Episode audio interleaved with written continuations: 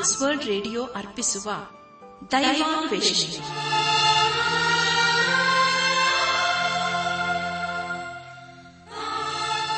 ನಮ್ಮ ದೈವಾನ್ವೇಷಣೆ ಕನ್ನಡ ಕಾರ್ಯಕ್ರಮವನ್ನು ಆಲಿಸಲು ಸಿದ್ಧರಾಗಿರುವ ನಮ್ಮ ನೆಚ್ಚಿನ ಶ್ರೋತೃ ಬಾಂಧವರಿಗೆ ಕ್ರಿಸ್ತೇಸುವಿನ ಹೆಸರಿನಲ್ಲಿ ಪ್ರೀತಿಯ ಸ್ವಾಗತ ಸುಸ್ವಾಗತ. ದೈವಾನ್ವೇಷಣೆ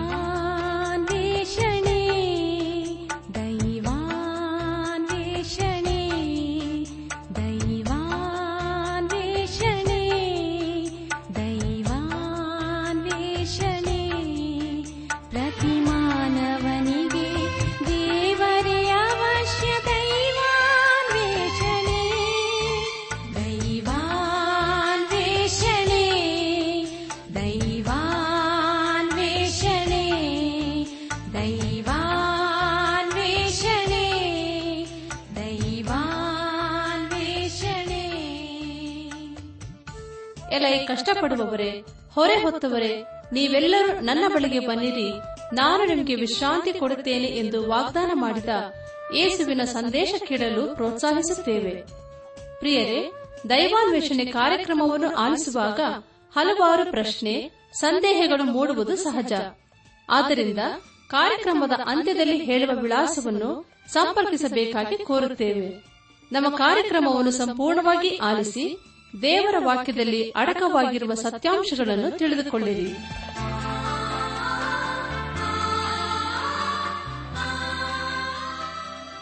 ಹೌದು ಪ್ರಿಯರೇ, ನಮ್ಮ ಜೀವಿತದಲ್ಲಿ ದೇವರ ಆಶೀರ್ವಾದ ಬೇಕಲ್ಲವೇ? ನಮ್ಮ ಜೀವಿತದ ದೇವರ ಆಶೀರ್ವಾದ ಬೇಕು. ಆತನ ನಡೆಸಬೇಕೆ ಹಾಗೂ ಮಾರ್ಗದರ್ಶನ ಬೇಕು. ಆದುದರಿಂದ ದೇವರ ವಾಕ್ಯವನ್ನು ಧ್ಯಾನ ಮಾಡುವ ಮುನ್ನ ದೇವಾದ ದೇವರ ಮುಂದೆ ನಮ್ಮನ್ನು ತಗ್ಗಿಸಿಕೊಂಡು ನಮ್ಮ ಶಿರವನ್ನು ಭಾಗಿಸಿ ನಮ್ಮ ಕಣ್ಣುಗಳನ್ನು ಮುಚ್ಚಿಕೊಂಡು ದೀನತೆಯಿಂದ ಪ್ರಾರ್ಥನೆ ಮಾಡೋಣ.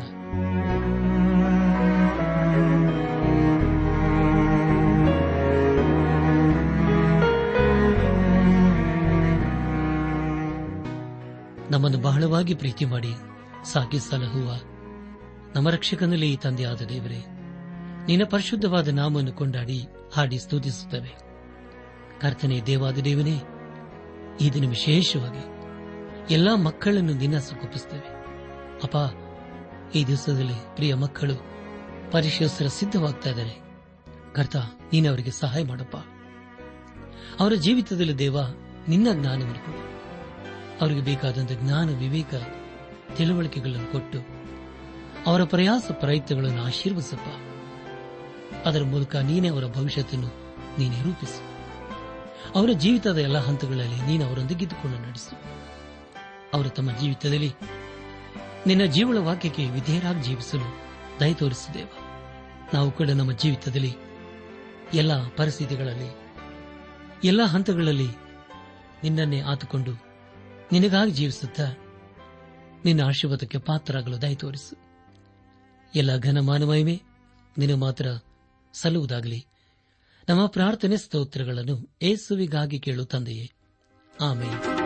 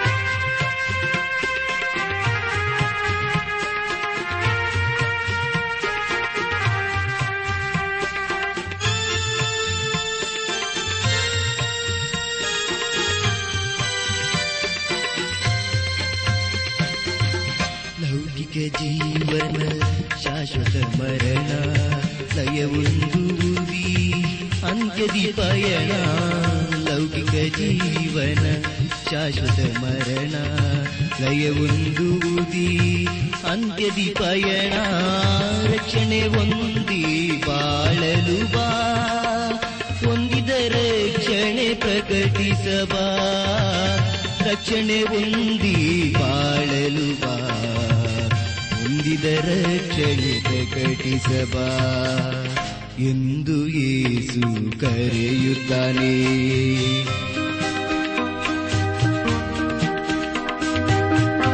ಏಸು ಇಲ್ಲದ ಜೀವನ ಬರಡು ಭೂಮಿಗೆ ಸಮಾನ.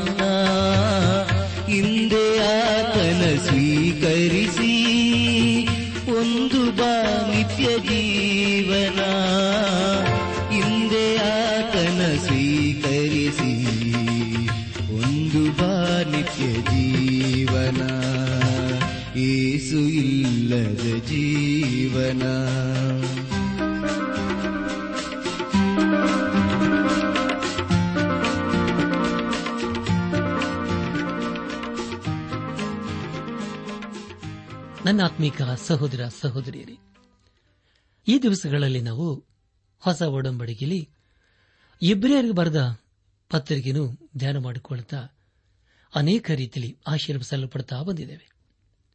ಯಾರು ದೇವರ ವಾಕ್ಯವನ್ನು ಸ್ಮರಿಸಿ ಆ ವಾಕ್ಯಕ್ಕೆ ವಿಧೇಯರಾಗಿ ಜೀವಿಸುತ್ತಾರೋ ಅಂತವರ ಜೀವಿತದಲ್ಲಿ ದೇವರು ತನ್ನ ಪರಲೋಕದ ಕಾರ್ಯಗಳನ್ನು ನೆರವೇರಿಸುತ್ತಾನೆ.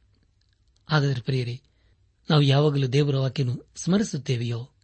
ಕಳೆದ ಕಾರ್ಯಕ್ರಮದಲ್ಲಿ ನಾವು ಇಬ್ರಿಯರಿ ಭಾರತ ಪತ್ರಿಕೆ ಹನ್ನೊಂದನೇ ಅಧ್ಯಾಯ ಪ್ರಾರಂಭದ ಎರಡು ವಚನಗಳನ್ನು ಧ್ಯಾನ ಮಾಡಿಕೊಂಡು ಅದರ ಮೂಲಕ ನಮ್ಮ ನಿಜ ಜೀವಿತಕ್ಕೆ ಬೇಕಾದ ಅನೇಕ ಅನೇಕ ಆತ್ಮೀಕ ಪಾಠಗಳನ್ನು ಕಲಿತುಕೊಂಡು ಅನೇಕ ರೀತಿಯಲ್ಲಿ ಆಶೀರ್ವಿಸಲ್ಪಟ್ಟಿದ್ದೇವೆ ಧ್ಯಾನ ಮಾಡಿದಂಥ ವಿಷಯಗಳನ್ನು ಈಗ ನೆನಪು ಮಾಡಿಕೊಂಡು ಮುಂದಿನ ವೇದಭಾಗಕ್ಕೆ ಸಾಗೋಣ. ನಂಬಿಕೆಯು ನಾವು ನಿರೀಕ್ಷಿಸುವಗಳ ವಿಷಯವಾಗಿ ಭರವಸದಿಂದಿರುವುದು ಕಣ್ಣಿಗೆ ಕಾಣದವುಗಳನ್ನು ನಿಜವೆಂದು ತಿಳುಕೊಳ್ಳುವುದು ಆಗಿದೆ. ನಮ್ಮ ಪೂರ್ವಿಕರು ನಂಬಿಕೆ ಏಳುವವರಾಗದಿದ್ದರಿಂದಲೇ ಒಳ್ಳೆಯ ಹೆಸರನ್ನು ಹೊಂದಿದರು ಎಂಬ ವಿಷಯಗಳ ಕುರಿತು ನಾವು ಧ್ಯಾನ ಮಾಡಿಕೊಂಡೆವು. ಧ್ಯಾನ ಮಾಡಿದಂತಹ ಎಲ್ಲ ಹಂತಗಳಲ್ಲಿ ದೇವಾದಿ ದೇವನೇ ನಮ್ಮ ನಡೆಸಿದನು. ದೇವರಿಗೆ ಮಹಿಮೆ ಉಂಟಾಗಲಿ ಪ್ರಿಯ ದೇವ್ ಜನರೇ ಇಬ್ರಿಯರು ಬರೆದ ಪತ್ರಿಕೆಯಲ್ಲಿ ಒಟ್ಟು ಹದಿಮೂರು ಅಧ್ಯಾಯಗಳಿವೆ. ಪ್ರಾರಂಭದ ಹತ್ತು ವಚನಗಳಲ್ಲಿ ಆಧ್ಯಾತ್ಮಿಕ ವಿಷಯಕ್ಕೆ ಸಂಬಂಧಪಟ್ಟಂತ ಕೆಲವು ಅಮೂಲ್ಯವಾದ ವಿಷಯಗಳ ಕುರಿತು ಪ್ರಸ್ತಾಪಿಸಲಾಗಿದೆ. ಹತ್ತರಿಂದ ಹದಿಮೂರನೇ ಅಧ್ಯಾಯಗಳಲ್ಲಿ ಆಧ್ಯಾತ್ಮಿಕ ಜೀವಿತದಲ್ಲಿ ಕಾರ್ಯರೂಪಕ್ಕೆ ಬರಬೇಕಾಗಿರುವ ಅನೇಕ ವಿಷಯಗಳ ಕುರಿತು ಬರೆಯಲಾಗಿದೆ. ಅವುಗಳಲ್ಲಿ ಬಹು ಪ್ರಾಮುಖ್ಯವಾಗಿ ಪದೇ ಪದೇ ತಿಳಿಸುವಂತಹ ಸಂಗತಿ ಏನೆಂದರೆ ನಂಬಿಕೆ ಎಂಬುದಾಗಿ. ಹನ್ನೊಂದನೇ ಅಧ್ಯಾಯದ ತಲೆಬಾರದಲ್ಲಿ ಹೀಗೆ ಗೊತ್ತಿದ್ದೇವೆ ನಂಬಿಕೆಯ ಮಹತ್ವಕ್ಕೆ ದೃಷ್ಟಾಂತಗಳು ಎಂಬುದಾಗಿ. ಹೌದು ಪ್ರಿಯರೇ, ದೇವರ ವಾಕ್ಯದಲ್ಲಿ ನೋಡುವಾಗ ಅನೇಕ ಭಕ್ತರು ನಂಬಿಕೆಯಿಂದಲೇ ದೇವರನ್ನು ಸೇವಿಸಿದ್ದರು, ನಂಬಿಕೆಯಿಂದಲೇ ದೇವರನ್ನು ಆರಾಧನೆ ಮಾಡಿದರು, ನಂಬಿಕೆಯಿಂದಲೇ ಅವರು ದೇವರನ್ನು ಸದಾಕಾಲ ಸೇವಿಸುವರಾದರು ಇಂದು ನಾವು ಇಬ್ರಿಯರ ಬರೆದ ಪತ್ರಿಕೆ ಹನ್ನೊಂದನೇ ಅಧ್ಯಾಯ ಮೂರನೇ ವಚನದಿಂದ ನಮ್ಮ ಧ್ಯಾನವನ್ನು ಮುಂದುವರೆಸೋಣ.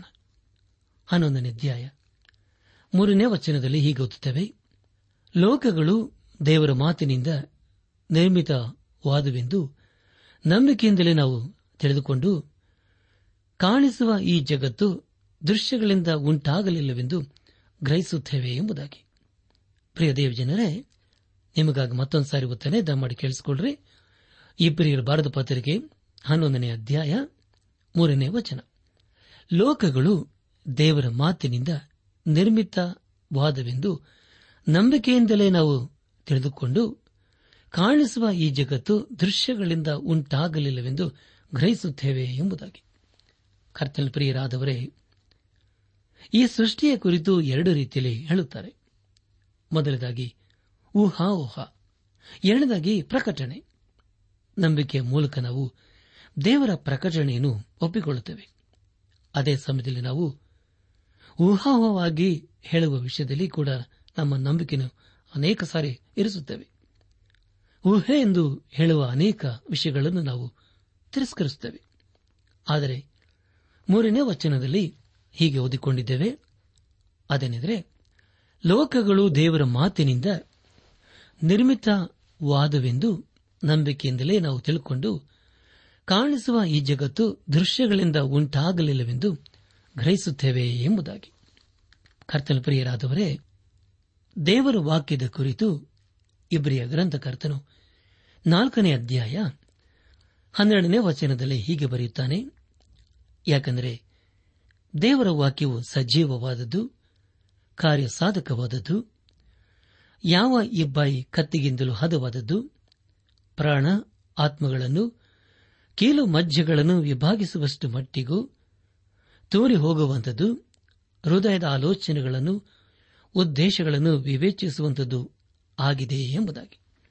ಪ್ರಿಯ ಸಹೋದರ ಸಹೋದರಿಯರೇ, ದೇವರ ವಾಕ್ಯವು ತನ್ನದೇ ಆದಂಥ ಕಾರ್ಯವನ್ನು ಮಾಡಿ ಅನೇಕರ ಜೀವಿತದಲ್ಲಿ ಆ ವಾಕ್ಯ ಏನೆಂಬುದಾಗಿ ಪ್ರಕಟ ಮಾಡಿಕೊಂಡಿದೆ ಹಾಗಾದರೆ ಪ್ರಿಯರೇ ದೇವರ ವಾಕ್ಯವು ಮಾನವರ ಹೃದಯವನ್ನು ಬದಲಾಯಿಸಲು ಸಾಧ್ಯವೋ?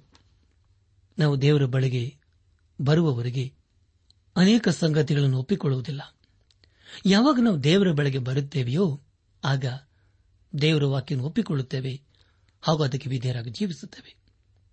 ದೇವರ ಆಕಾಶವನ್ನು ಭೂಮಿಯನ್ನು ಉಂಟು ಮಾಡದನೆಂಬುದಾಗಿ ದೇವರ ವಾಕ್ಯದಲ್ಲಿ ಓದುತ್ತೇವೆ. ಇದು ದೇವರ ಪ್ರಕಟಣೆಯಾಗಿದೆ. ಇದನ್ನು ಅನೇಕರು ಒಪ್ಪಿಕೊಳ್ಳುತ್ತಾರೆ, ಇನ್ನು ಕೆಲವರು ಒಪ್ಪಿಕೊಳ್ಳುವುದಿಲ್ಲ. ಸೃಷ್ಟಿಯ ಕಾರ್ಯವನ್ನು ವೈಜ್ಞಾನಿಕ ಎಂದು ಹೇಳಬಾರದು. ನಂಬಿಕೆಯಿಂದ ಹೇಳುವಾಗ ಅದು ಯಾವುದೊಂದು ಕೋಣೆಯಲ್ಲಿ ಸಿಕ್ಕುವಂತಹ ಸಂಗತಿಯಲ್ಲ. ನಂಬಿಕೆಯು ದೇವರು ವಾಕ್ಯದ ಮೇಲೆ ಆಧಾರಗೊಂಡಿದೆ. ಮುಂದೆ ನಾವು ಮೂವರು ವ್ಯಕ್ತಿಗಳ ಕುರಿತು ತಿಳಿದುಕೊಳ್ಳುತ್ತೇವೆ ಆ ಮೂರು ವ್ಯಕ್ತಿಗಳು ಜಲಪ್ರಳಯಕ್ಕೆ ಮುಂಚೆ ಹಾಗೂ ಪ್ರಳಯ ಆದ ನಂತರ ಇದ್ದ ವ್ಯಕ್ತಿಗಳ ಕುರಿತು ನಾವು ತಿಳಿದುಕೊಳ್ಳಲಿದ್ದೇವೆ ಅದರಲ್ಲಿ ಮುಖ್ಯವಾಗಿ ಮೊದಲದಾಗಿ ಹೇಬೇಲನು. ಅವನಲ್ಲಿ ನಂಬಿಕೆಗೆ ಸಂಬಂಧಪಟ್ಟ ವಿಷಯ ಇತ್ತು. ನಂತರ ಹೇ ಬೇಲನು ದೇವರೊಂದಿಗೆ ನಂಬಿಕೆಯಿಂದ ನಡೆದನು. ಮೂರದಾಗಿ ನೋಹನನು ನಂಬಿಕೆಗೆ ಸಾಕ್ಷಿಯಾಗಿದನು ಅಂದರೆ ಇವರೆಲ್ಲರೂ ನಂಬಿಕೆಯಿಂದ ದೇವರೊಂದಿಗೆ ನಡೆದರು. ನಂಬಿಕೆಯಲ್ಲಿ ಜೀವಿಸಿದರು ಕೊನೆಗೆ ನಂಬಿಕೆ ಮೂಲಕ ರಕ್ಷಿಸಲ್ಪಟ್ಟರು. ಈಗ ನಾವು ಹೇಬೇಲನ ನಂಬಿಕೆ ಕುರಿತು ತಿಳ್ಕೊಳ್ಳೋಣ. ಹೇಬೇಲನ ಮೂಲಕ ದೇವರು ಮಾನವರಿಗೆ ತಿಳಿಸುವುದೇನೆಂದರೆ ದೇವರ ಬಳಿಗೆ ಬರುವಾಗ ನಂಬಿಕೆಯಿಂದ ಬರಬೇಕು ಎಂಬುದಾಗಿ. ರಕ್ಷಣೆಯು ಯೇಸು ಕ್ರಿಸ್ತನಲ್ಲಿ ನಂಬಿಕೆ ಇರಿಸುವುದರ ಮೂಲಕ ಅದು ನಮ್ಮ ಜೀವಿತದಲ್ಲಿ ಅನುಭವಕ್ಕೆ ಬರುತ್ತದೆ. ಯೇಸುಕ್ರಿಸ್ತನ ದಿನವನ್ನು ನೋಡಬೇಕೆಂದು ಅಬ್ರಾಹ್ಮನು ಅಪೇಕ್ಷಿಸಿದನು. ಅದೇ ರೀತಿಯಲ್ಲಿ ಹೇಬೇಲನು ಕೂಡ. ಹನ್ನೊಂದನೇ ಅಧ್ಯಾಯ, ನಾಲ್ಕನೇ ವಚನದಲ್ಲಿ ಹೀಗೆ ಓದುತ್ತೇವೆ. ನಂಬಿಕೆಯಿಂದಲೇ ಹೇಬೇಲನು ಕಾಯನನಿಗಿಂತ ಶ್ರೇಷ್ಠವಾದ ಯಜ್ಞವನ್ನು ದೇವರಿಗೆ ಸಮರ್ಪಿಸಿದನು. ಅದರ ಮೂಲಕ ತಾನು ನೀತಿವಂತನೆಂದು ಸಾಕ್ಷಿ ಹೊಂದಿದನು. ದೇವರವನ ಕಾಣಿಕೆಗಳನ್ನು ಅಂಗೀಕಾರ ಮಾಡಿದ್ದೇ ಆ ಸಾಕ್ಷಿ. ಅವನು ಸತ್ತಿದ್ದರೂ ಅವನ ನಂಬಿಕೆ ಮೂಲಕ ಇಂದು ಮಾತಾಡುತ್ತಾನೆ. ಪ್ರಿಯರೇ, ಎಂಥ ಶ್ರೇಷ್ಠವಾದಂಥ ವೇದ ವಚನವಲ್ಲವೇ ನಿಮಗಾಗಿ ಮತ್ತೊಂದು ಸಾರಿ ಬರ್ತೇನೆ ದಯಮಾಡಿ ಕೇಳಿಸಿಕೊಳ್ಳ್ರಿ ಇಬ್ಬರಿಯರ ಬರದ ಪತ್ರಿಕೆ ಹನ್ನೊಂದನೇ ಅಧ್ಯಾಯ ನಾಲ್ಕನೇ ವಚನ. ನಂಬಿಕೆಯಿಂದಲೇ ಹೇಬೇಲನು ಕಾಯಿನನ ಯಜ್ಞಕ್ಕಿಂತ ಶ್ರೇಷ್ಠವಾದ ಯಜ್ಞವನ್ನು ದೇವರಿಗೆ ಸಮರ್ಪಿಸಿದನು. ಅದರ ಮೂಲಕ ತಾನು ನೀತಿವಂತನೆಂದು ಸಾಕ್ಷಿ ಹೊಂದಿದನು. ದೇವರವನ ಕಾಣಿಕೆಗಳನ್ನು ಅಂಗೀಕಾರ ಮಾಡಿದ್ದೆ. ಆ ಸಾಕ್ಷಿ ಅವನು ಸತ್ತಿದ್ದರೂ ಅವನ ನಂಬಿಕೆಯ ಮೂಲಕ ಇನ್ನೂ ಮಾತಾಡುತ್ತಾನೆ ಎಂಬುದಾಗಿ. ಕರ್ತನ ಪ್ರಿಯರಾದವರೇ, ಈಗ ನಾವು ಹಣ ಒಡಂಬಡಿಕೆಯ ಆದಿಕಾಂಡದಲ್ಲಿ ತಿಳಿಸುವ ಇಬ್ಬರ ಹುಡುಗರ ಕುರಿತು ತಿಳ್ಕೊಳ್ಳೋಣ. ಅವರೇ ಕಾಯಿನನು ಹಾಗೂ ಹೇಬೇಲನು. ಹೇಬೇಲಿನಲ್ಲಿ ಇದ್ದಂತಹ ಕಾಣಿಕೆಯು ಕಾಯಿನಲ್ಲಿ ಯಾಕೆ ಇರಲಿಲ್ಲ ಎಂಬುದಾಗಿ ಆಲೋಚಿಸೋಣ. ಹಾಗಾದರೆ ಆ ಇಬ್ಬರು ಹುಡುಗರಲ್ಲಿ ಇದ್ದ ವ್ಯತ್ಯಾಸವೇನು? ಆದಿಕಾಂಡ, ನಾಲ್ಕನೇ ಅಧ್ಯಾಯ, ಮೊದಲಿನ ವಚನದಲ್ಲಿ ಹೀಗೆ ಓದುತ್ತೇವೆ. ಆ ಪುರುಷನು ತನ್ನ ಹೆಂಡತಿಯಾದ ಹವಳನ್ನು ಕೂಡಲು ಆಕೆ ಗರ್ಭಿಣಿಯಾಗಿ ಕಾಯಿನನ್ನು ಹೆತ್ತು ಯಹೋವನ ಅನುಗ್ರಹದಿಂದ ಗಂಡು ಮಗುವನ್ನು ಪಡೆದಿದ್ದೇನೆಂದು ಹೇಳಿದಳು ಎಂಬುದಾಗಿ. ನನ್ನಾತ್ಮಿಕ ಸಹೋದರ ಸಹೋದರಿಯರೇ ಇಲ್ಲಿ ಅವಳು ಹೇಳುವುದೇನೆಂದರೆ, ಯಹೋವನ ಅನುಗ್ರಹದಿಂದ ಗಂಡು ಮಗವನ್ನು ಪಡೆದಿದ್ದೇನೆ ಎಂಬುದಾಗಿ. ಇಲ್ಲಿ ಆಕೆಯು, ಯಾವ ವ್ಯಕ್ತಿ ಕುರಿತು ಹೇಳುತ್ತಿದ್ದಾಳೆ? ಸರ್ವಶಕ್ತನಾದ ದೇವರು ಸೈತಾನನಿಗೆ ಆದಿಕಾಂಡ ಮೂರನೇ ಅಧ್ಯಾಯ ಹದಿನೈದನೇ ವಚನದಲ್ಲಿ ಹೀಗೆ ಹೇಳಿದನು, ನಿನಗೂ ಈ ಸ್ತ್ರೀಗೂ, ನಿನ್ನ ಸಂತಾನಕ್ಕೂ, ಈ ಸ್ತ್ರೀಯ ಸಂತಾನಕ್ಕೂ ಹಗೆತನವಿರುವ ಹಾಗೆ ಮಾಡುವೆನು. ಈಕೆಯ ಸಂತಾನವು ನಿನ್ನ ತಲೆಯನ್ನು ಜಜ್ಜುವುದು, ನೀನು ಅದರ ಹಿಮ್ಮಡಿಯನ್ನು ಕಚ್ಚುವಿ ಎಂದು ಹೇಳಿದನು ಎಂಬುದಾಗಿ. ಕರ್ತನ ಪ್ರಿಯರಾದವರೇ, ಮುಂದೆ ಬರಲಿರುವ ಪಾಪದ ಕುರಿತು ಆದಾಮನಿಗೂ ಅಥವಾ ಅವಳಿಗೂ ತಿಳಿದಿರಲಿಲ್ಲ. ದೇವರು ಹೇಳಿದ್ದನವರು ಅಪಾರ್ಥ ಮಾಡಿಕೊಂಡರು. ಅವರು ಅಂದುಕೊಂಡದೇನೆಂದರೆ ನಮ್ಮಲ್ಲಿ ಹುಟ್ಟುವ ಮಗನು ಸೈತಾನನನ್ನು ಸೋಲಿಸುತ್ತಾನೆ ಎಂಬುದಾಗಿ. ಕಾಯಿನನ್ನು ರಕ್ಷಕನಲ್ಲ ಆದರೆ ಅವನು ಕೊನೆಗೆ ಕೊಲೆಗಾರನಾದನು. ಮುಂದಿನ ವಾದಿಕಂಡ ನಾಲ್ಕನೇ ಅಧ್ಯಾಯ. ಎರಡನೇ ವಚನದಲ್ಲಿ ಹೀಗೊತ್ತುತ್ತೇವೆ ತರುವಾಯ, ಅವನ ತಮ್ಮನಾದ ಹೇಬೇಲನನು ಹೆತ್ತಳು. ಹೇಬೇಲನು ಕುರಿ ಕಾಯುವನಾದನು, ಕಾಯನನು ವ್ಯವಸಾಯ ಮಾಡುವನಾದನು ಎಂಬುದಾಗಿ. ಪ್ರಿಯರೇ, ಇಲ್ಲಿ ನಾವು ಕಾಯನನ ಹಾಗೂ ಹೇಬೇಲರಿಗಿರುವ ವೃತ್ತಿಯ ವ್ಯತ್ಯಾಸದ ಕುರಿತು ತಿಳ್ಕೊಳ್ಳುತ್ತೇವೆ. ಅವರು ಸಹೋದರರು. ಅಂದರೆ ಅವರು ಆದಾಮ ಹಾಗೂ ಅವಳ ಮಕ್ಕಳಾಗಿದ್ದರು. ಅವರು ಒಂದೇ ತಾಯಿ ತಂದೆಯ ಮಕ್ಕಳಾಗಿದ್ದರು.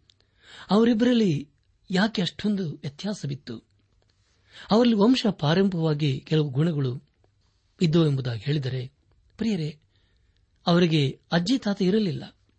ಹಾಗಾದರೆ ಅವರ ಗುಣವು ಹೇಗೆ ತಾನೇ ವಂಶ ಪಾರಂಪರವಾಗಿ ಬರಲು ಸಾಧ್ಯ? ಅವರಿಬ್ಬರು ಒಂದೇ ರೀತಿಯಾಗಿ ಕಂಡುಬರುತ್ತಿದ್ದರು. ಅವರಿಬ್ಬರಲ್ಲಿ ಬೇರೆ ಬೇರೆ ಸ್ವಭಾವಗಳಿದ್ದವು. ಇನ್ನು ಕೆಲವರು ಹೇಳುತ್ತಾರೆ ಅದೇನೆಂದರೆ, ಮಕ್ಕಳ ಸ್ವಭಾವವು ಅವರು ಇರುವ ಪರಿಸರದ ಮೇಲೆ ಅವಲಂಬನೆಯಾಗಿರುತ್ತದೆ ಎಂಬುದಾಗಿ. ಆದರೆ ಆ ವಿಷಯವು ಇಲ್ಲಿ ಸರಿಯಲ್ಲ. ಅವರಿಬ್ಬರು ಒಂದೇ ಪರಿಸರದಲ್ಲಿ ಇರುತ್ತಿದ್ದರು. ಆದಿಕಾಂಡ ನಾಲ್ಕನೇ ಅಧ್ಯಾಯ ಮೂರನೇ ವಚನದಲ್ಲಿ ಹೀಗೊತ್ತಿದ್ದೇವೆ ಕಾಲಾಂತರದಲ್ಲಿ ಕಾಯನನು ಹೊಲದ ಬೆಳೆಯಲ್ಲಿ ಕೆಲವನ್ನು ತಂದು ಯಹೋವನಿಗೆ ಕಾಣಿಕೆಯಾಗಿ ಸಮರ್ಪಿಸಿದನು ಎಂಬುದಾಗಿ. ಕರತಲ್ ಪ್ರಿಯರಾದವರೇ, ಇಲ್ಲಿ ನಾವು ಕಾಲಾಂತರದಲ್ಲಿ ಎಂಬುದಾಗಿ ಓದಿಕೊಂಡಿದ್ದೇವೆ. ಅಂದರೆ, ದಿನದ ಕೊನೆಯಲ್ಲಿ ಒಂದು ವೇಳೆ ಅದು ಸಬ್ಬ ದಿನವಾಗಿರಬಹುದು. ಕಾಯನನು ಹಾಗೂ ಹೇಬೆಲನು ಕಾಲಾಂತರದಲ್ಲಿ ತಮ್ಮ ತಮ್ಮ ಕಾಣಿಕೆಗಳನ್ನು ದೇವರಿಗೆ ಸಮರ್ಪಿಸಲು ಬಂದರು. ಆದಿಕಾಂಡ ನಾಲ್ಕನೇ ಅಧ್ಯಾಯ ನಾಲ್ಕು ಹಾಗೂ ಐದನೇ ವಚನಗಳಲ್ಲಿ ಹೀಗೆ ಓದಿದ್ದೇವೆ. ಹೇಬೆಲನು ಹಾಗೆಯೇ ತನ್ನ ಹೆಂಡಿನಿಂದ ಚೊಚ್ಚಲ ಕುರಿಗಳನ್ನು ಕಾಣಿಕೆಯಾಗಿ ತಂದು ಅವುಗಳ ಕೊಬ್ಬನ್ನು ಹೋಮ ಮಾಡಿದನು. ಯಹೋವನು ಹೇಬೇಲನನ್ನು ಅವನ ಕಾಣಿಕೆಯನ್ನು ಮೆಚ್ಚಿ ಕಾಯಿನನನ್ನು ಅವನ ಕಾಣಿಕೆಯನ್ನು ಮೆಚ್ಚಲಿಲ್ಲ. ಇದರಿಂದ ಕಾಯನನು ಬಹು ಕೋಪಗೊಂಡನು. ಅವನ ಮುಖವು ಕಳೆಗೊಂದಿತು ಎಂಬುದಾಗಿ. ಪ್ರಿಯರೇ, ಅವರಿಬ್ಬರ ಕಾಣಿಕೆಯಲ್ಲಿ ಇದ್ದ ವ್ಯತ್ಯಾಸವೇನು? ಹಾಗಾದರೆ ಅವರಿಬ್ಬರ ವಿಧೇಯತೆಯಿಂದ ದೇವರ ಬಳಿಗೆ ಬರಲಿಲ್ಲವಾ? ಅವರು ಅರ್ಪಿಸಿದ ಕಾಣಿಕೆಯು ಅದು ಯೇಸು ಕ್ರಿಸ್ತನಿಗೆ ಹೋಲಿಕೆಯಾಗಿದೆ. ಇಬ್ರಿಯರ್ ಬರೆದ ಪತ್ರಿಕೆ ಹನ್ನೊಂದನೇ ಅಧ್ಯಾಯ ನಾಲ್ಕನೇ ವಚನದಲ್ಲಿ ಹೀಗೆ ಓದಿಕೊಂಡಿದ್ದೇವೆ ಅದೇನೆಂದರೆ ನಂಬಿಕೆಯಿಂದಲೇ ಹೇ ಬೇಲನು, ಕಾಯಿನನ ಯಜ್ಞಕ್ಕಿಂತ ಶ್ರೇಷ್ಠವಾದ ಯಜ್ಞವನ್ನು ದೇವರಿಗೆ ಸಮರ್ಪಿಸಿದನು ಎಂಬುದಾಗಿ. ಪ್ರಿಯರೇ, ಹೇ ಬೇಲನಿಗೆ ದೇವರಿಂದ ಪ್ರಕಟವಾಯಿತು. ಹಾಗಾದರೆ ಕಾಯನನಿಗೆ ಬರಲಿಲ್ಲವಾ? ಅವರಿಬ್ಬರು ಒಂದೇ ಕುಟುಂಬಕ್ಕೆ ಸೇರಿದವರಲ್ಲವೇ? ಆದರೆ ದೇವರ ಪ್ರಕಟಣೆಯನ್ನು ಕಾಯಿನನು ಧಿಕ್ಕರಿಸಿದನು. ಅವನು ಅಂದುಕೊಂಡದ್ದನು ತಂದನು. ಅವನು ಬೆಳೆದ ಬೆಳೆಯನ್ನು ತೆಗೆದುಕೊಂಡು ಬಂದನು. ಅಂದರೆ ಮತ್ತೊಂದು ರೀತಿಯಲ್ಲಿ ಹೇಳಬೇಕಾದರೆ ಅವನು ತನ್ನ ಕೆಲಸವನ್ನು ದೇವರಿಗೆ ತಂದು ಅರ್ಪಿಸಿದನು. ಅದೇ ರೀತಿಯಲ್ಲಿ ಇಂದು ಕೂಡ ಅನೇಕರು ಮಾಡುತ್ತಾರೆ. ಕಾಯನನು ತಾನು ಬೆಳೆದ ಬೆಳೆಯಲ್ಲಿ ಕೆಲವನ್ನು ತಂದು ದೇವರಿಗೆ ಸಮರ್ಪಿಸಿದನು. ಆದರೆ ಹೇಬೆಲನು ಚೊಚ್ಚಲ ಕುರಿಯನ್ನು ತಂದು ದೇವರಿಗೆ ಸಮರ್ಪಿಸಿದನು.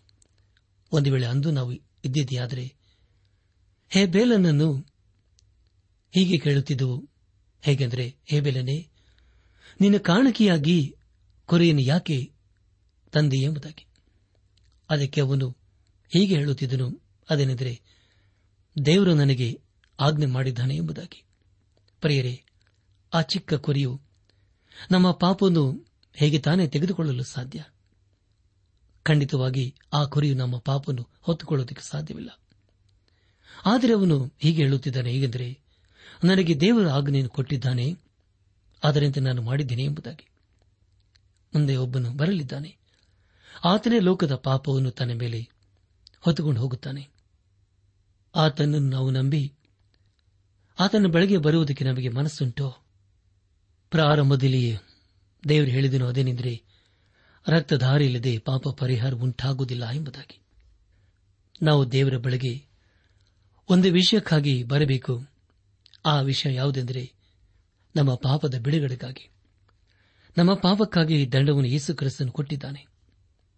ಯಜ್ಞದ ಕುರಿಯಾದ ಯೇಸು ಕ್ರಿಸ್ತನು ಲೋಕದ ಪಾಪವನ್ನು ಹೊತ್ತುಕೊಂಡಿದ್ದಾನೆ. ಯಜ್ಞದ ಕುರಿಯಾದ ಯೇಸು ಕ್ರಿಸ್ತನು ನಮ್ಮ ಪಾಪವನ್ನು ತೆಗೆದುಹಾಕಿ ನಮ್ಮನ್ನು ಶುದ್ಧರನ್ನಾಗಿ ಮಾಡಿದ್ದಾನೆ ಪ್ರಿಯರಿ. ಹಾಗಾದರೆ ಪ್ರಿಯರಿ, ನಾವು ಆತನನ್ನು ಇನ್ನು ನಂಬಿದ್ದೇವೆಯೋ? ಹೇ ಬೆಲನು ಅರ್ಪಿಸಿದ ಕಾಣಿಕೆಯು ಯೇಸು ಕ್ರಿಸ್ತನಿಗೆ ಹೋಲಿಕೆಯಾಗಿದೆ. ಹೇ ಬೆಲನು ನಂಬಿಕೆಯಿಂದ ದೇವರ ಬಳಿಗೆ ಬಂದನು. ಅದೇ ರಕ್ಷಣೆಯ ಮಾರ್ಗವಾಗಿದೆ. ಆದಿಯಲ್ಲಿಯೇ ದೇವರು ನಮ್ಮ ಪಾಪದ ಬಿಡುಗಡೆ ಕುರಿತು ತಿಳಿಸಿದನು. ಯೇಸು ಕ್ರಿಸ್ತ ನಮಗೆ ಮಾರ್ಗವಾಗಿದ್ದಾನೆ. ಆತನು ಕಲ್ಲವರ ಶಿಲುವೆಯಲ್ಲಿ ನಮಗಾಗಿ ಸತ್ತನು. ಹೇ ಬೆಲನು ನಂಬಿಕೆಗೆ ಗುರುತಾಗಿದ್ದಾನೆ. ಈಗ ನಾವು ಹನೋಕನ ನಂಬಿಕೆ ಕುರಿತು ತಿಳ್ಕೊಳ್ಳೋಣ. ಅವನು ದೇವರೊಂದಿಗೆ ನಡೆದನು. ಒಂದು ವೇಳೆ ನಾವು ಯೇಸುಕ್ರಿಸ್ತನ ಮೂಲಕ ದೇವರ ಬಳಗೆ ಬರುವುದಾದರೆ ನಾವು ಕೂಡ ದೇವರೊಂದಿಗೆ ನಡೆಯುತ್ತೇವೆ. ಅದು ಒಬ್ಬ ವಿಶ್ವಾಸಿಯ ಜೀವಿತದಲ್ಲಿ ಬಹು ಪ್ರಾಮುಖ್ಯವಾದಂಥ ವಿಷಯವಾಗಿದೆ. ಇಬ್ಬರಿರ ಬರೆದ ಪತ್ರಿಕೆ ಹನ್ನೊಂದನೇ ಅಧ್ಯಾಯ ಐದನೇ ವಚನದಲ್ಲಿ ಹೀಗೆ ಓದುತ್ತೇವೆ. ಹಾನೋಕನು, ಮರಣವನ್ನು ಅನುಭವಿಸದೆ ಒಯ್ಯಲ್ಪಟ್ಟದ್ದು ನಂಬಿಕೆಯಿಂದಲೇ. ಅವನನ್ನು ದೇವರು ತೆಗೆದುಕೊಂಡು ಹೋದುದರಿಂದ ಅವನು ಯಾರಿಗೂ ಸಿಕ್ಕಲಿಲ್ಲ. ಅವನು ಒಯ್ಯಲ್ಪಡುವುದಕ್ಕಿಂತ ಮೊದಲು ದೇವರಿಗೆ ಮೆಚ್ಚುಗೆಯಾದವನಾಗಿದ್ದಾನೆಂದು ಸಾಕ್ಷಿ ಉಂಟು ಎಂಬುದಾಗಿ. ನನ್ನಾತ್ಮಿಕ ಸಹೋದರ ಸಹೋದರಿಯರೇ, ಆದಿಕಾಂಡ, ಐದನೇ ಅಧ್ಯಾಯದಲ್ಲಿ ಹನೋಕನ ಕುರಿತು ಮೊದಲೇ ಸಾರಿ ಪ್ರಸ್ತಾಪಿಸಲಾಗಿದೆ. ಆದರೆ ಆರನೇ ಅಧ್ಯಾಯದಲ್ಲಿ ಬಹು ದುಃಖದ ಸಂಗತಿಯ ಕುರಿತು ಓದುತ್ತೇವೆ. ಆದಿಕಾಂಡ ಐದನೇ ಅಧ್ಯಾಯ ಮೊದಲಿನ ವಚನದಲ್ಲಿ ಈ ಗೊತ್ತಿದ್ದೇವೆ ಆದಮನ ವಂಶದವರ ಚರಿತ್ರೆಯು ದೇವರು ಸೃಷ್ಟಿಕಾಲದಲ್ಲಿ ಮನುಷ್ಯನನ್ನು ತನ್ನ ಹೋಲಿಕೆಗೆ ಸರಿಯಾಗಿ ಉಂಟು ಮಾಡಿದನು ಅವರನ್ನು ಗಂಡು ಹೆಣ್ಣಾಗಿ ಉಂಟು ಮಾಡಿದನು ಇದಲ್ಲದೆ ಅದೇ ದಿವಸದಲ್ಲಿ ಅವರನ್ನು ಆಶೀರ್ವದಿಸಿ ಅವರಿಗೆ ಮನುಷ್ಯ ಎಂದು ಹೆಸರಿಟ್ಟನು ಎಂಬುದಾಗಿ. ಪ್ರಿಯ ದೇವ್ ಜನರೇ ಆದಾಮನು ತನ್ನ ನೂರ ಮೂವತ್ತನೇ ವಯಸ್ಸಿನಲ್ಲಿ ಮಗನನ್ನು ಪಡೆದನು. ಅವನೇ ಸೇತು ಎಂಬುದಾಗಿ. ನಂತರ ಆದವನು ಸತ್ತು ಹೋದನು. ನಂತರ ಸೇತುಗೆ ಮಗನು ಹುಟ್ಟಿದನು. ನಂತರ ಸೇತು ಕೂಡ ಸತ್ತು ಹೋದನು. ಅಂದರೆ ಆದಾಮನ ಸಂತತಿಯವರಲ್ಲಿ ಒಬ್ಬೊಬ್ಬರಾಗಿ ಸತ್ತು ಹೋದರು ಎಂಬುದಾಗಿ. ಆದಿಕಾಂಡ ಐದನೇ ಅಧ್ಯಾಯದಲ್ಲಿ ನಾವು ಅನೇಕ ಜನರ ಸಮಾಧಿಗಳ ಕುರಿತು ನಾವು ಓದುತ್ತೇವೆ. ಆದರೆ ಇಂದು ಕೂಡ ಮಾನವನ ಸ್ಥಿತಿಯು ಅದೇ ಆಗಿದೆ. ಅದರಲ್ಲಿ ಯಾವ ಬದಲಾವಣೆಯೂ ಆಗಲಿಲ್ಲ ಮಾನವನು ಇನ್ನೂ ಇನ್ನೂ ಸಾಯುತ್ತಲೇ ಇದ್ದಾನೆ. ಮನುಷ್ಯನ ಆಯುಷ್ಕಾಲವನ್ನು ಹೆಚ್ಚಿಸಬಹುದು. ಆದರೆ ನಮ್ಮ ನಿತ್ಯದ ಪ್ರಶ್ನೆ ಏನು ಪ್ರಿಯರೇ? ಆದಿಕಾಂಡ ಐದನೇ ಅಧ್ಯಾಯ ಹತ್ತೊಂಬತ್ತರಿಂದ ಇಪ್ಪತ್ನಾಲ್ಕನೇ ವಚನಗಳಲ್ಲಿ ಹೀಗೊತ್ತಿದ್ದೇವೆ ಏರೇದನು ನೂರ ಅರವತ್ತೆರಡು ವರ್ಷದವನಾದಾಗ ಹಾನೋಕನನ್ನು ಪಡೆದನು. ಹಾನೋಕನು ಹುಟ್ಟಿದ ಮೇಲೆ ಏರೆದನು ಎಂಟು ನೂರು ವರ್ಷ ಬದುಕಿದನು.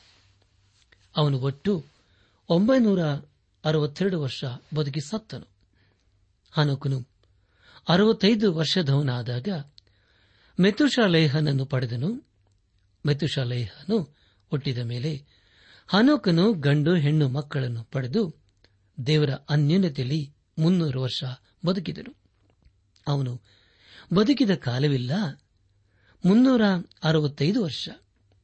ಹನೋಕನು ದೇವರೊಂದಿಗೆ ಅನ್ಯೋನ್ಯವಾಗಿ ನಡೆದುಕೊಳ್ಳುತ್ತಾ ಇರುವಾಗ ದೇವರು ಅವನನ್ನು ಕರೆದುಕೊಂಡುದರಿಂದ ಕಾಣದೆ ಹೋದನು ಎಂಬುದಾಗಿ. ಕರ್ತನ ಪ್ರಿಯರಾದವರೇ, ದಯಮಾಡಿ ಗಮನಿಸಿ, ಇಲ್ಲಿ ನಾವು ಹನೋಕನ ಚರಿತ್ರೆ ಕುರಿತು ಓದಿಕೊಂಡಿದ್ದೇವೆ. ಆದಿಕಾಂಡ ಐದನೇ ಅಧ್ಯದಲ್ಲಿ ಕೆಲವು ಸಂತತಿಯು ಹೇಗೆ ಬೆಳೆಯಿತು ಎಂಬುದಾಗಿ ಓದಿಕೊಂಡಿದ್ದೇವೆ.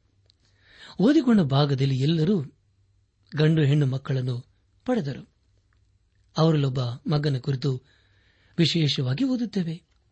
ಅನೋಕನು ಅರವತ್ತೈದು ವರ್ಷದವನಾದಾಗ ಮಗನನ್ನು ಪಡೆದನು. ಅವನ ಹೆಸರು ಮೆತುಶೈಲೇಹನನ್ನು ಎಂಬುದಾಗಿ.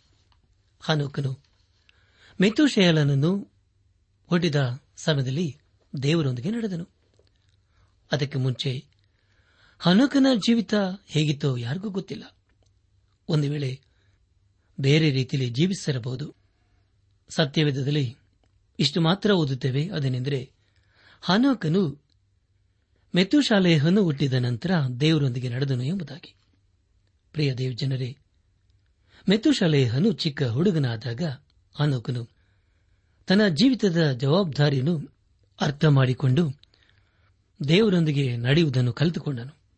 ಪ್ರಿಯರೇ, ಮುಂದಿನ ಕಾರ್ಯಕ್ರಮದಲ್ಲಿ ಹನೋಕನ ಕುರಿತು ಇನ್ನೂ ಹೆಚ್ಚಾಗಿ ತಿಳ್ಕೊಳ್ಳೋಣ.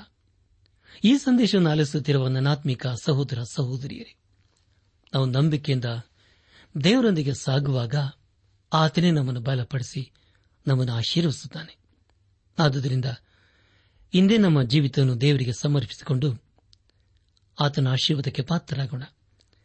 ದೇವರ ಸಮಾಧಾನ, ಸಂತೋಷ ನಿಮ್ಮೊಂದಿಗೆ ಸದಾ ಇರಲಿ. ಪ್ರಿಯರೇ, ನಿಮಗೆ ಪ್ರಾರ್ಥನೆಯ ಅವಶ್ಯಕತೆ ಇದ್ದರೆ, ನಿಮ್ಮಲ್ಲಿ ಏನಾದರೂ ಸಂದೇಹ ಅಥವಾ ಸಲಹೆಗಳಿದ್ದರೆ, ದಯಮಾಡಿ ದೂರವಾಣಿಯ ಕರೆ ಮೂಲಕ ನಮಗೆ ತಿಳಿಸಿರಿ.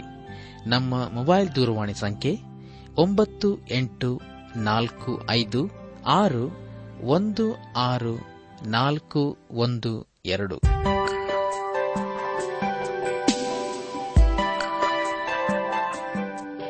ನನ್ನ ಆತ್ಮಿಕ ಸಹೋದರ ಸಹೋದರಿಯರೇ ಇಂದು ದೇವರು ನಮಗೆ ಕೊಡುವ ವಾಗ್ದಾನ, ನೀನೇ ನನ್ನ ಬಂಡೆಯೂ ಕೋಟೆಯೂ ಆಗಿದೆಯಲ್ಲ ಆದುದರಿಂದ ನಿನ್ನ ಹೆಸರಿನ ನಿಮಿತ್ತ ದಾರಿ ತೋರಿಸಿ ನನ್ನನ್ನು ನಡೆಸು. ಕೀರ್ತನೆ ಮೂವತ್ತೊಂದು ಮೂರು.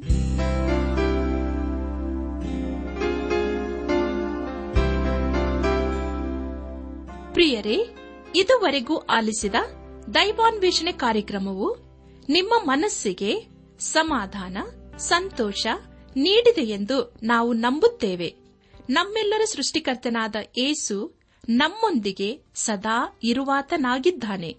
ನಿಮ್ಮ ಚಿಂತೆ, ದುಃಖ, ಕಾಯಿಲೆ, ಕಷ್ಟಗಳ ಪರಿಹಾರಕ್ಕಾಗಿ ಆತನ ಹೆಸರಿನಲ್ಲಿ ಪ್ರಾರ್ಥಿಸಿರಿ. ನೀವು ನಮ್ಮ ವಿಳಾಸಕ್ಕೆ ಸಂಪರ್ಕಿಸುವುದಾದರೆ ನಾವು ನಿಮಗಾಗಿ ಪ್ರಾರ್ಥಿಸುತ್ತೇವೆ ಹಾಗೂ ಉತ್ತರಿಸುತ್ತೇವೆ.